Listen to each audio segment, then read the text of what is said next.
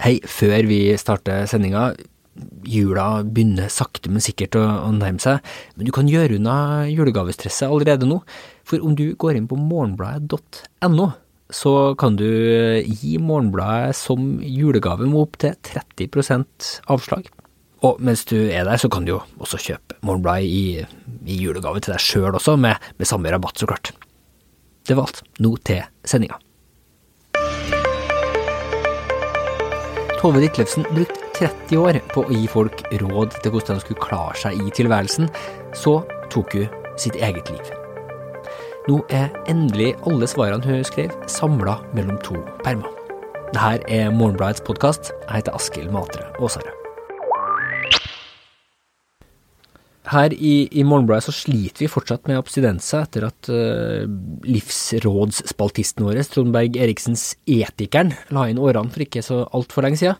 Vi har heldigvis en uh, familie av arvtakere. Estetikeren gir deg livsråd til dem av livets store spørsmål som står på grensa mellom etikken og estetikken. Gastronomen gjør det samme noenlunde, med, med, mat og drikke. Og det er også forbausende mye livsetikk, vil jeg si, i svarene fra Morgenbladets huslingvist. Alle de her eh, moralske livsveilederne følger i, i sporene til Nordens største Klara Klok, forfatter Tove Ditlevsen sin spalte i det danske ukebladet Familiejournal.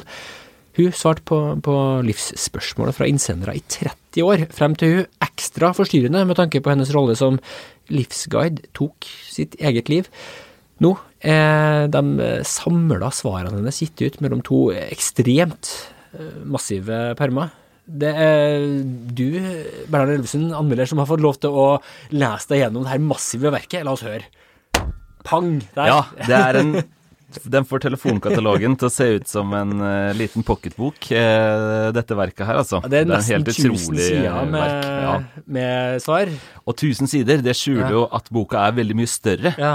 enn en vanlig roman. Så ifølge for det danske forlaget Gladiator, som står for denne utrolige utgivelsen, så tilsvarer 4000 romansider, da. Så jeg vet, jeg vet egentlig ikke hvor mye Ditlevsen uh, skrev, men det er jo gode sjanser for at dette er liksom mer enn det hun til sammen skrev i vanlig poesi-prosa-format, da. For, for, hun er jo kjent eh, som en forfatter utenfor eh, Klara Klok-spalten. Hvis du bare for de uleide eh, gi oss et lite omriss av, av, hennes forfatterskap, uavhengig av, eh, ja, av det her. Eh, Tove Ditlevsen er en dansk eh, forfatter. I fjor var det 100 år siden hun ble født, og det var det en del oppmerksomhet rundt. Noen nyutgivelser osv. Hun er jo mest kjent eh, kanskje som romanforfatter. da. Eh, man gjorde 'Et barn fortred' og 'Barndommens gate'. To eh, veldig mye leste egentlig folkekjære bøker. Og så, De kom på 40-tallet. Og så på slutten av 60-tallet så kom innledet hun en slags trilogi med sånn selvbiografisk romanprosa-aktig, ja. Eh, som er fantastiske. Barndom, ungdom og gift, som også har vært mye lest, da. Uh, og så begikk hun altså selvmord i 1976, 58 år gammel. da. Ja. Uh, og kan, hun har på en måte vært litt sånn varierende vurdert. Noen gang, I noen perioder har man liksom tenkt at hun er mer sånn trivial litteratur, da. Mm. Uh, men nå tror jeg liksom oppvurderinga er total. Nå er uenighet borte. Vi er ferdig med 100-årsjubileet. Mm. Status er gjort opp. Tove Ditlevsen er en av de store forfatterne fra Norden i det 20. århundre. Og da er det også på tide da å oppvurdere eh, Klara Klok-svarene ja, hennes, og ja. hele denne her formen for, eh, for, litteratur, hvis man skal kalle det ja, Det er jo likevel en usannsynlig ting å gjøre, kanskje, tross alt, da. Men eh, Altså, hun skrev uh, 4000 svar. Jeg tror uh, vår etiker Berg Eriksen vel har mm. sagt at det var 800 ja. uh, han hadde, da. Så han har jo langt igjen til Tove Ditlevsen. 4000 spørsmål svarte hun på i ukebladet Familiejournal.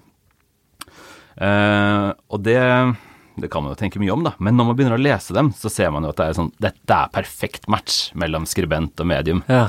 Um, det ser man umiddelbart. Uh, Ditlevsens bøker, jeg, altså romanene, diktene, novellene, mm. de selvbiografiske tingene, er fylt av sånn eksistensiell refleksjon, da, som bare passer perfekt til å svare på folks spørsmål om hva de burde gjøre når de skal velge uh, et eller annet viktig.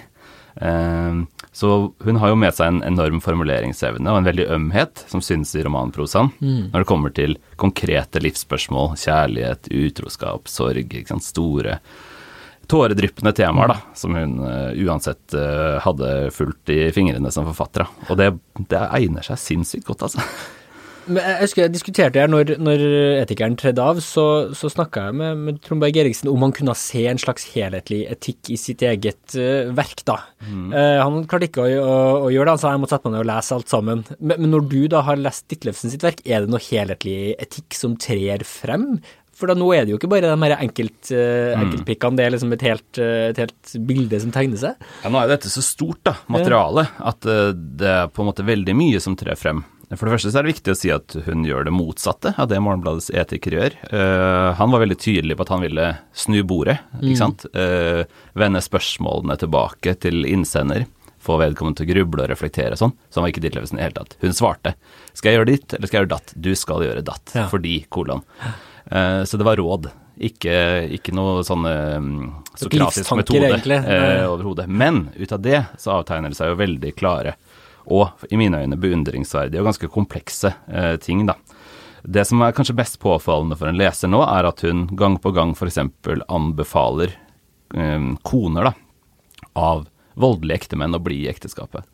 Og det er veldig vondt på en måte å mm. lese, mm. og, og, underlig, da, og står jo veldig lite i stil med hvordan vi tenker. Men Ditlevsen hadde opplevd fattigdom selv.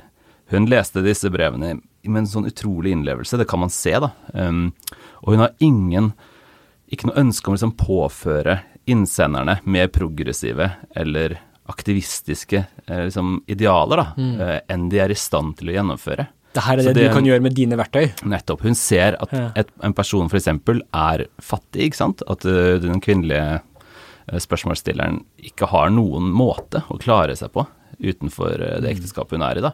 Og da tar hun det alvorlig, ikke sant. Mm. Og, og, det er av en dyp kunnskap om, om uh, hva det vil si å skulle stå på bar bakke. Da. Uh, så det er på en måte den smertefulle, men samtidig uh, veldig fascinerende delen av denne lesninga, da, er at hun, som jo er en utrolig moderne kvinne, ikke sant? Mm. veldig levende, var aldri redd for å knuse omverdens liksom, konvensjonelle forventninger osv., osv., hun svarer alltid praktisk, da. Ja. Hun vil ikke sende disse menneskene ut i en situasjon de ikke kan ha forutsetning for å beherske. Da. Så det var kanskje noe av det som jeg syns var mest interessant. da, At her trer en eksistensiell praktiker fram. da. Hun er mm. først og fremst praktisk. Og så er det jo noe, det blir jo ekstra tydelig med, tanke på at du valgte å, ta sitt eget liv til slutt. Øh, men at hun også da er jo en ekstremt komplisert person som ikke egentlig har mestra halve sida av livet sjøl. Det er litt som samlivsterapeuten som ikke klarer å, å få parforholdet til å, å, å, gå opp. Jeg er usikker på om det da er et dårlig tegn eller et ekstra godt tegn for en som skal gi råd til, til, hva man skal gjøre konkret i livet sitt. Jeg vet ikke hva du tenker? Jeg tenker at eh, det i hvert fall ser ut til å være et veldig eh, utbredt tegn. Ja. Eh, fordi at så mange som skriver liksom bøker eller spalter som gir oss råd om et eller annet, de har selv en relativt lang historie med å ikke beherske det. da. Ja. Jeg heter hun som har skrevet um, Barneboka, den svenske Anna Valgren. Ja, du som har alle de sinte barna? Alle de sinte barna, ikke ja. sant. Uh, og det, sånn, sånt finner man jo overalt, da. Ja. Men det er nok uh, likevel uh, Ja, det er jo et interessant paradoks, selvfølgelig, mm. da. Men det er jo en sårhet og en inderlighet og en sånn vilje til å ta folk på alvor, det her, da. Mm. Som i hvert fall vitner om en veldig sånn følsom penn på mottakersiden, da. men det er, jo, det er, jo, veldig rart, fordi at mm. man leser jo da svar som er Altså, de slutt Familiejournal publiserte det siste svaret fra Tove Ditlevsen tre måneder etter at hun var død. Så hun har da skrevet denne spalten løpende helt fram til sin eh, død. Ja. Og de gikk ikke tom for svar før tre måneder etterpå. Uh, så vi har jo på en måte fulgt denne skrivinga hennes da, gjennom tiår helt frem til slutten. da.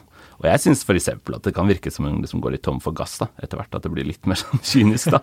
Men det, det, er, det blir jo utrolig lett å etterrasjonalisere på. Men det er i hvert fall rørende og sterkt å følge ett skriveprosjekt, da, som mm. disse spørsmålsvarene jo er, helt ja. til uh, livet tar slutt. da. Et imponerende verk, rett og slett. Og som du sier, over så lang tid, mm. også i kanskje de tre tiårene som man har sett størst endringer på uh, i moderne tid. da. Uh, hvordan merker man det når man leser liksom, de tidlige svarene opp mot de senere svarene? Ja, Det merker man jo i ekstrem grad, men det er flere ting å si om det, egentlig. For det første så er jo dette et helt utrolig tidsbilde, ikke sant. Det er så mye tekst. Folk stiller jo spørsmål om ting som angår med livet. Og veldig enkelt sagt så kan man jo si at fra 50-tallet og fram til 70-tallet så ser man liksom at blandingsforholdet mellom materiell nød og eksistensiell kjedsomhet, Ja. det, det liksom endrer seg totalt, da.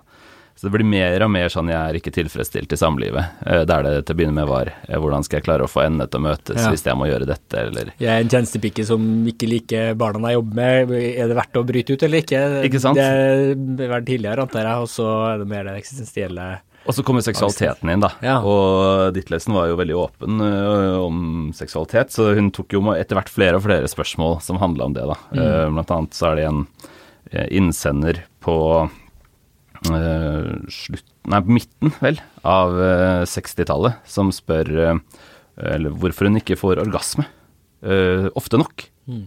Og det er jo helt utenkelig ti år før, det kan man se. Det er, det er ingen spørsmål som ligner på det i 1956. Men på midten av 60-tallet så kommer det, da svarer uh, Tove. Kun få kvinner hører englene synge hver gang. Så det er ganske sånn avslappa forhold til, uh, til det hele, da. Og det kan vel kanskje si at spørsmålene om sex også uh, gir en anledning til å være litt mer humoristisk, da. Da er hun ganske morsom. Det er en kar som kaller seg for Ørkensoldaten, som har um, Han har øh, vært jomfru, da, og så har han der han har vært utstasjonert i Midtøsten, besøkt et bordell for å bli kvitt denne forbanna dyden, da. Eh, men så blir han plutselig engstelig, for han har jo en kjæreste hjemme. Så sender han inn hva kan, hva kan jeg liksom, hva, kan, hva slags konsekvenser får dette for min, mine romantiske lengsler? Hvordan kan jeg ta skade av dette, så svarer Tove. Det skader bare en mann å være sammen med en prostituert hvis hun smitter ham med en kjønnssykdom. De kan jo for sikkerhets skyld oppsøke en lege, men erklærer han dem frisk, har de intet å frykte, og kan gjøre henne de lengter efter meget lykkelig. Så da er hun ganske avslappa. Ja, ja. Ja, ja. Tilbakelent sexolog. Og så er det jo interessant, da, for vi starta jo med, med å litt spøkefullt kalt det her liksom et eh, litterært verk, men det er det jo kanskje på mange måter. Og så er det jo en interessant da nisje, eller en sjanger hun har bitt seg innpå. Hva skal man egentlig si om den, hvis skal kalle Klara Klok-sjangeren? Hvilken rolle har den spilt, også uavhengig av, av Ditlevsen sin utgave av den? Eh, Hun er jo ikke den eneste forfatteren da, eh, som har gjort dette. Altså vår Tove Ditlevsen. Vigdis Hjorth har jo eh, hatt en kortvarig spalte i et litterært tidsskrift hvor hun har vært Klara Klok, da. Men for min del så er det interessant å sette opp mot noe jeg jobba mye med, da, jødisk-amerikansk litteratur eh, fra det 20. århundre. Og i den største avisa eh, i, i den jødiske diasporaen i New York eh, rundt forrige århundreskifte, så var det en sånn brevkasse. The Bintle Brief het den.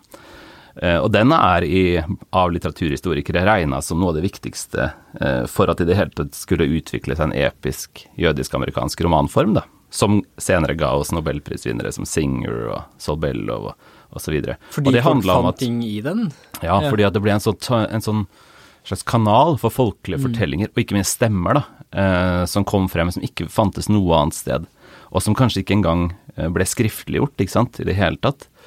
Eh, og sånn tenker jeg litt her også, da. Vi får liksom tilgang til noen andre stemmer. På en måte så er jo dette mennesker som hører til Ditlevsens litterære univers eh, fra før, for det er jo disse menneskene hun ofte skrev om. Eh, Men samtidig så er jo dette her en slags sånn muntlig historie. ikke sant? Det er den sjangeren som kalles oral history, da. Eh, Hvor vi liksom får skrevet ned tilnærma muntlig kunnskap eller, eller livserfaring osv. Det andre er jo at det er en slags kvinnehistorie. Det er jo veldig høy andel av kvinnelige eh, innsendere, selv om det er en og annen eh, mann, da. Eh, og så er det så utrolig materielt, og så konkret, liksom. Og så umediert, da. At vi Det gir en helt sånn spesiell både historisk og litterær tilgang til en tid, syns jeg, da. Og uh, forandringene som, som finner sted, da. Så jeg syns det, det er veldig flott litteratur. Nå skal det også sies, da, at uh, Tove Ditlevsen kan skrive setninger som får de fleste til å fryse på ryggen av enten misunnelse eller beundring, da. Så det er klart, hun leverer solid her, da. Men, eh, men det er noe eget i denne sjangeren, ja. Ja. Eh, Og hun Det er jo også en grunnleggende litterær ting. Det er, sånn at, um, romanen har vært omtalt som en empatiteknologi. Altså, den utfordrer oss og byr oss å ta et deltakende perspektiv, da. Det å være klar og Klok gjør jo virkelig det, ikke sant. Mm. Du kan enten svare fra avstand, og liksom gjøre det litt sånn eh, hist og pist og svare sånn med venstre hånd, da. Eller så må de jo virkelig ta disse menneskene utrolig alvorlig, da. Spørsmålene de stiller er superalvorlige, liksom. Og jeg syns det virker som Ditlevsen har gjort det. da. At hun har liksom forsøkt virkelig å sette seg i innsenders sted. da. Og det føles som en veldig romanaktig ting å gjøre, syns jeg. Så hvis du skal kjøpe én roman eh, til noen til jul eh, i så, noe, neste, neste, måned, så er det altså da 'Små hverdagsproblemer', Tove Ditlevsens brevkasse i familiens journal fra 1956 til 1976. Ja ja, det er litterært sett helt eh, på høyden eh, med det beste. Og i omfang, da, så får du jo sikkert sånn 15 romaner til prisen av igjen, da. Så, det viktigste, tross alt. ja. Mm. Bernard Elvesen, tusen takk for uh, praten, du. Selv tusen takk.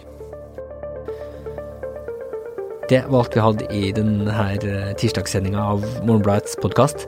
Om du liker det du hører her, så fortell veldig gjerne venner og familie om oss. Og om du går inn i den podtjenesten du bruker og gir oss en hyggelig tilbakemelding der, så hjelper det oss en hel masse.